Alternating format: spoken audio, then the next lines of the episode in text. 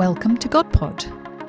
This is a podcast from St Paul's Theological Centre, based in St Mellitus College, which is a community of people studying and teaching Christian theology here in the UK and around the world. Graham Tomlin, Mike Lloyd, and the occasional guest join me, Jane Williams, in discussing God, life, theology. In fact, just about anything.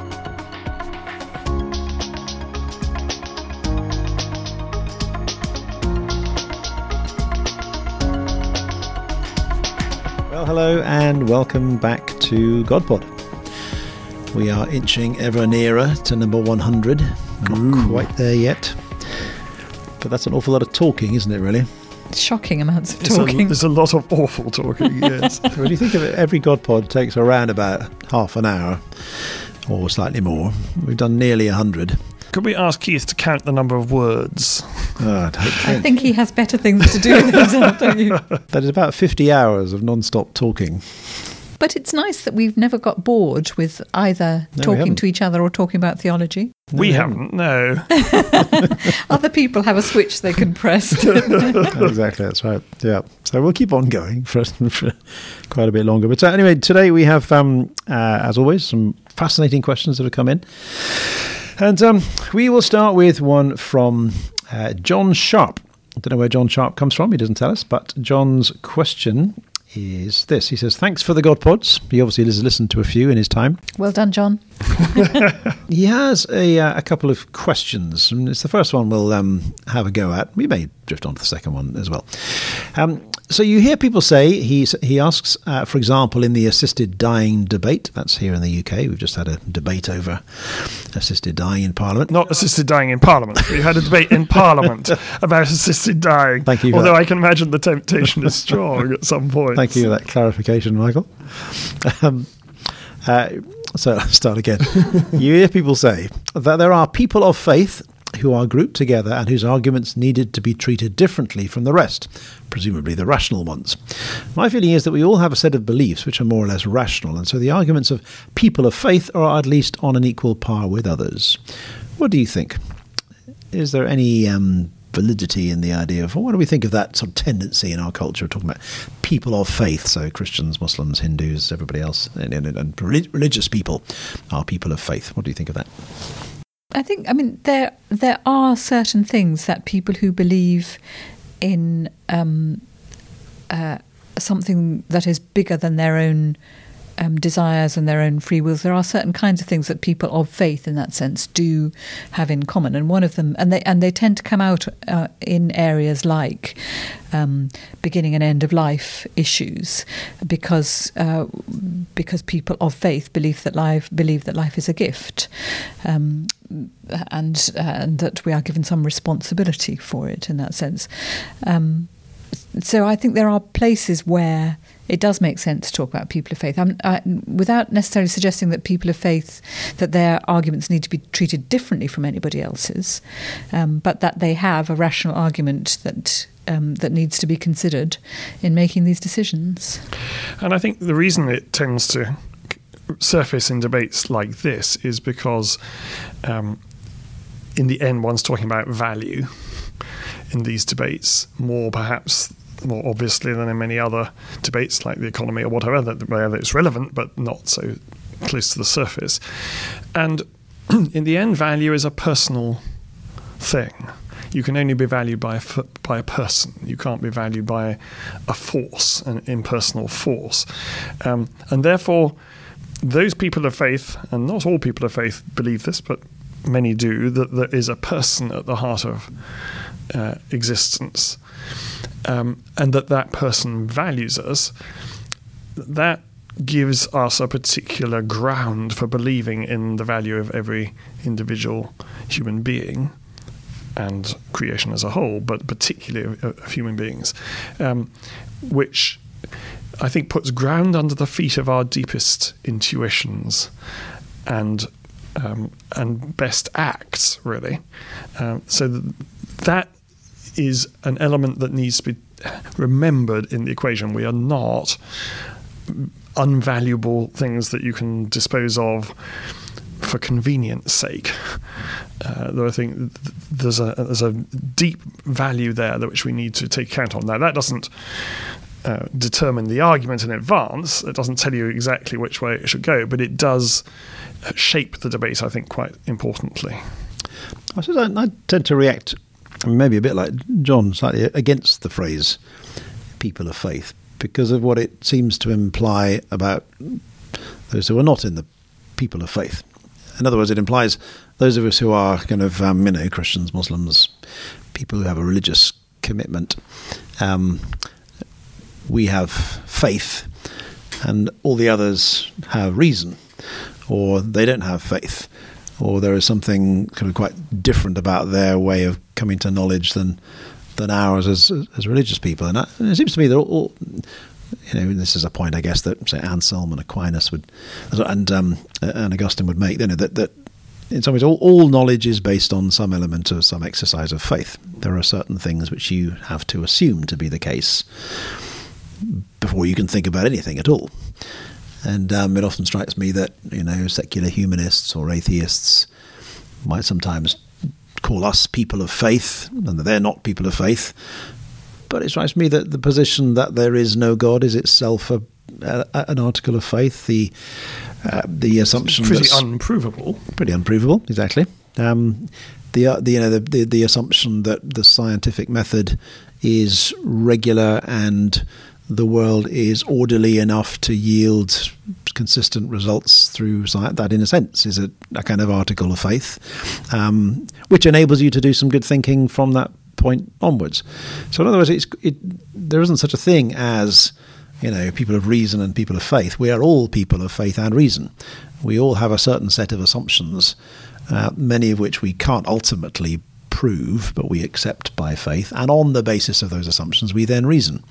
And that's true for religious people, it's true for non religious people. And which is why I sometimes slightly object to the, the just the, the language you know, your people of faith, because it seems to imply, you know, we have a sort of lesser or, um, you know, incomplete way of, of thinking. Yes, that's very helpful, Graham, because then, then it requires all of us um, in a debate like this assisted dying debate to explain our reasoning, um, and then you begin to see real differences, don't you? I mean, for example, in this debate, a lot of uh, the reasoning seems to come from the assumption that uh, that we are utterly autonomous people and we should have total control over uh, over our lives, um, and um, and and that our worth is measured. Um, in in how much we cost the state, how much we contribute to the state, uh, that it's it's it's measured economically in some way or another. Those frightening maths textbooks produced in Germany in the 30s in the build-up uh, to the Nazi period, which asked ordinary mathematics questions of ordinary s- school children, saying things like. Uh, it costs X amount of marks to keep uh, an old person in a home. How many new flats could we provide for young couples if we didn't have to do that? Which is trying to get people to think. It was preparing for the final solution, really, because it was trying to get people to think of people as units of productivity. Uh, and, and that's something that people of faith would probably want to, uh, not just people of faith, of faith in the terms of the uh, the phrase, uh, would probably want to object to. But I, I do I do understand where you're coming from on that, Graham. And I think you, you can't prove your starting point. You choose your starting point, and that's as true for atheists as it is for Christians as it is for Buddhists or whatever. And, and I think the question is, what gives you the most fertile view? Um, and that's where the debate needs to happen. I think the other objection I have to people of faith is it suggests that people of faith, uh, different religious views, are basically saying the same thing, which I don't think is also true. I mean, most Buddhists are not theists most Buddhists don't believe that there is a person behind the universe. That's rather different. But on the other hand, um, I, I, have spent a, a, day in the company of um, a group of Christian and Muslim women in which we didn't talk about what we believed at all. We talked about what it's like trying to bring up children, for example, in a uh, materialistic secularist society. Um, what it's like trying to um, pass on uh, values in a way that isn't judgmental of those who don't share those values. Uh, and we did have a huge amount in common. I agree with that, but wouldn't wouldn't you also have something in common with um, an atheist trying to bring up children in uh, Calvin's Geneva or something? Yes, yes, very likely. mind boggles. Wouldn't give much of their chances for very long. well, quite.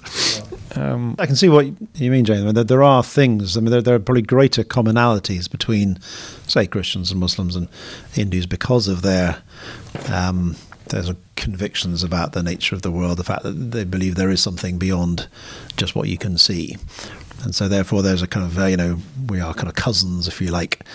Um, which may be slightly, you know, different from the, the secular humanist or the atheist. But I think I, I still want to, to say that, you know, all of us, Muslim, Hindu, secular humanist, Christian, atheist, whatever it is, we all have our assumptions which we which we make, and then we build our rationality and our reasoning on that. Um, and therefore, to make this slightly arbitrary select, selection between you know you know people of faith and people without faith isn't quite right. To me you get it that you get it your assumptions. It's a bit like you know when you're. I remember when our kids were small, they had this habit of always asking the question why. You know, you say something and they say why, and then you say well it's because of this, and they say well why, you, they keep on asking the question why until you get to the point. Oh, I don't know why. It's, it just is. Just because. just, just, because. You know, and, and that's a kind of quite a good process of reasoning because you know asking the question, keeping on question why. Why do you think that? Why is that the case? Why is that? And you get to a point where you can't really answer that question. You just say, well, just just that's the way it is. And that's when you get to your basic assumptions, your basic axioms, your your your your, your positions of faith, and everybody has them. And what, yeah, what's really helpful about that in something like the assisted dying debate, it, it would be really helpful if um, everybody was asked to state their place of faith. What is your sort of bottom line on this? Where are you starting from? And and actually, by saying people of faith make this irrational decision assumption, um, the people who would say they're not people of faith therefore never have to describe their starting yeah, point, exactly. do they? That's so, right. Yeah. It's, it's, assumed that that's, yeah, that's the way things that's are. That's the rational, yeah. Yeah. Well, that leads us on to another, uh, again, very interesting question from, um, which is kind of related, I think. Um, you can do it, Graham. I'll have a go. Here we go. Uh, this is from Sam Dews, which um, um, it may initially appear completely randomly different, especially about hypnosis and hypnotists. Okay. Yes, where are you going with this one, Graham? Okay, well, let's wait and see. Wait and see. Um, because basically his, his, question is that there are there are hypnotists around, magicians that you see on TV and everybody else, who um, uh, use power of suggestion and cognitive techniques to get people to do and see strange things, which you know from the outside you can see aren't really there.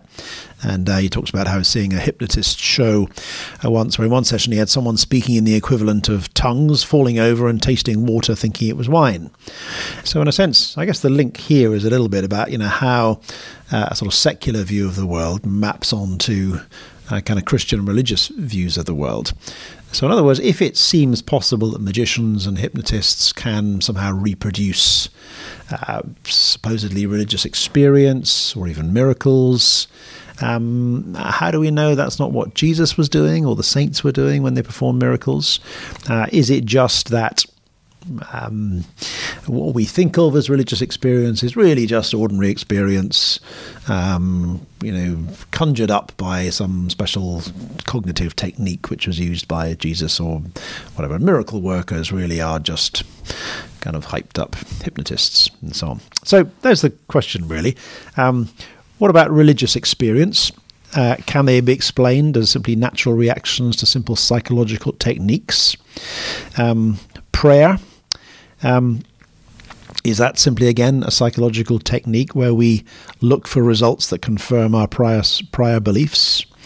Uh, when anyone, or conversion even, is conversion just a, a sort of psychological technique whereby um, uh, cognitive processes come into play that make them more susceptible to believing in God than they would otherwise be? Well, it's a very good question, and a whole set of questions, really. I think the first point I want to take a step backwards and, and say it's the first point that uh, God gives us freedom. We were talking about that in, in the last God pod. Um, he doesn't choose to hypnotize us. Presumably, he could uh, hypnotize us the way a hypnotist does, so that we always choose what he wants us to choose. He manipulates us. He forces us to do what he wants, and even to believe that we're free in doing it. Now, the whole of Christian theology depends upon the fact that he's not chosen to do that. He has given us genuine freedom and allowed us to make genuine decisions and choices. Um, and therefore, Christianity forswears that degree of manipulation and control. At least at its best, it does. In theory, it does. Uh, and you get St. Paul talking about how important it is not to manipulate. Um, in his evangelistic processes and his pastoral care.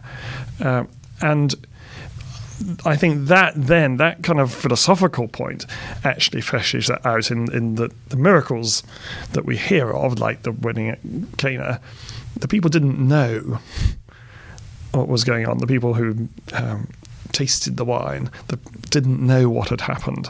So there's no manipulation or, or, thought control or hypnosis going on there. It's something that they noticed themselves without any uh, of that going on. So I, I think it's important to make a distinction between.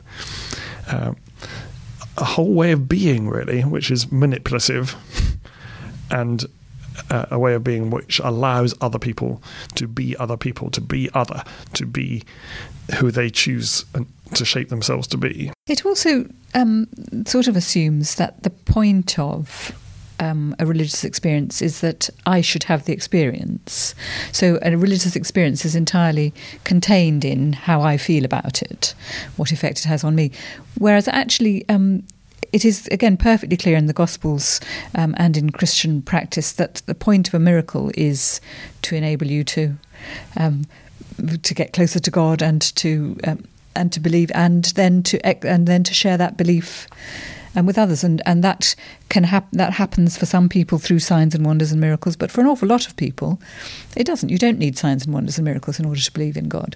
So the point is not how nice the experience is the experience is for me. The point is the relationship with God.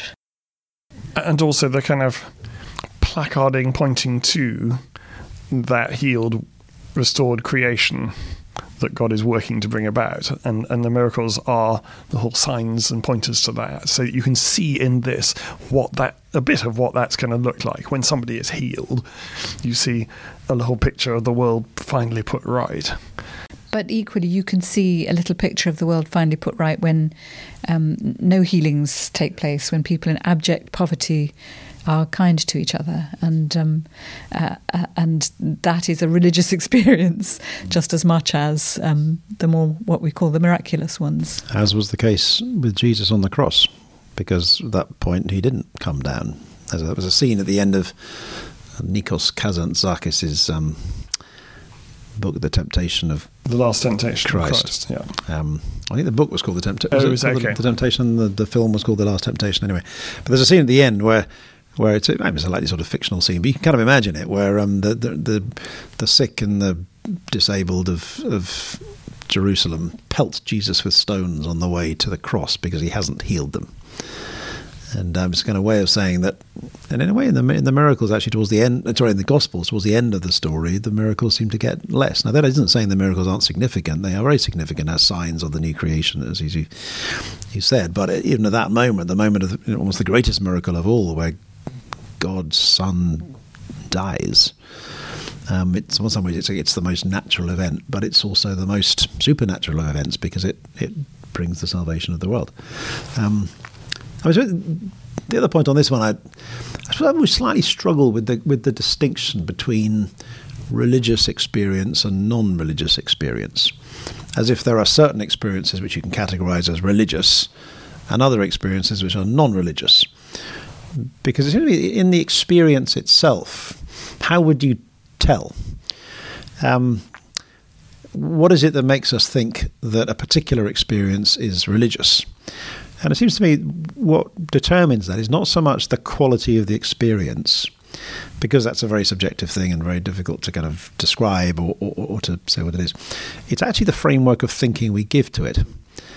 In other words, you know, we have an experience in church or, or um, in a Christian context, or you know, maybe in nature or whatever, uh, and we see it through a lens of Christian understanding, and we interpret that experience as an, an, inter- an experience of, of, of, God. In other words, we apply doctrine to it.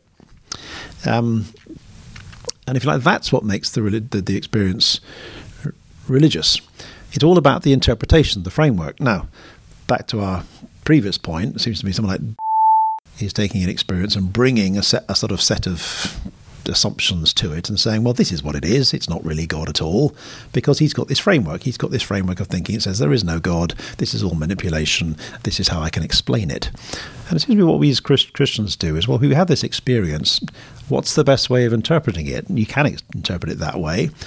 But actually, I, I, I, think it makes more sense to interpret it in this way that actually what I'm experiencing here is something of God Himself and this is the God of Jesus Christ, the God, uh, the God of Father, Son, and Holy Spirit. In other words, we bring our framework of, of, of interpretation to it, and we make sense of the experience by it. So it seems to me you can't get away from the question of doctrine and the relationship between doctrine and experience. But there is also a kind of counterfeit experience, isn't there? You can have a kind of counterfeit religious experience, and I take the qualification that you make about that phrase. Um, so, drugs, for instance, can give you an extraordinary exhilaration, I'm told, uh, and, and, and sense of oneness with everything or whatever. Um, but it's obviously a manufactured one. It's obviously an artificial one, and by and large, it tends to have a destructive effect upon your brain and therefore isn't actually the real thing. So there are ways of manufacturing things that look like the real thing and aren't. Um, and I wonder whether that's what's going on a little bit with the trials between Moses and Aaron and the, the, magician, the magicians of Egypt. They, they, they're able to do similar sort of things uh, to mimic in some way what Moses and Aaron are doing. Um, but it's not got the same power or substance.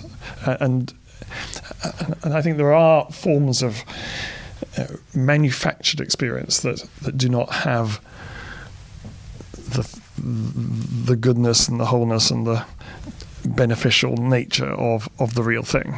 And if you've been hypnotized or presumably been on drugs or something, that experience stops. Um, it doesn't have the whole interpretive framework that is going to make it something that is possibly life transforming.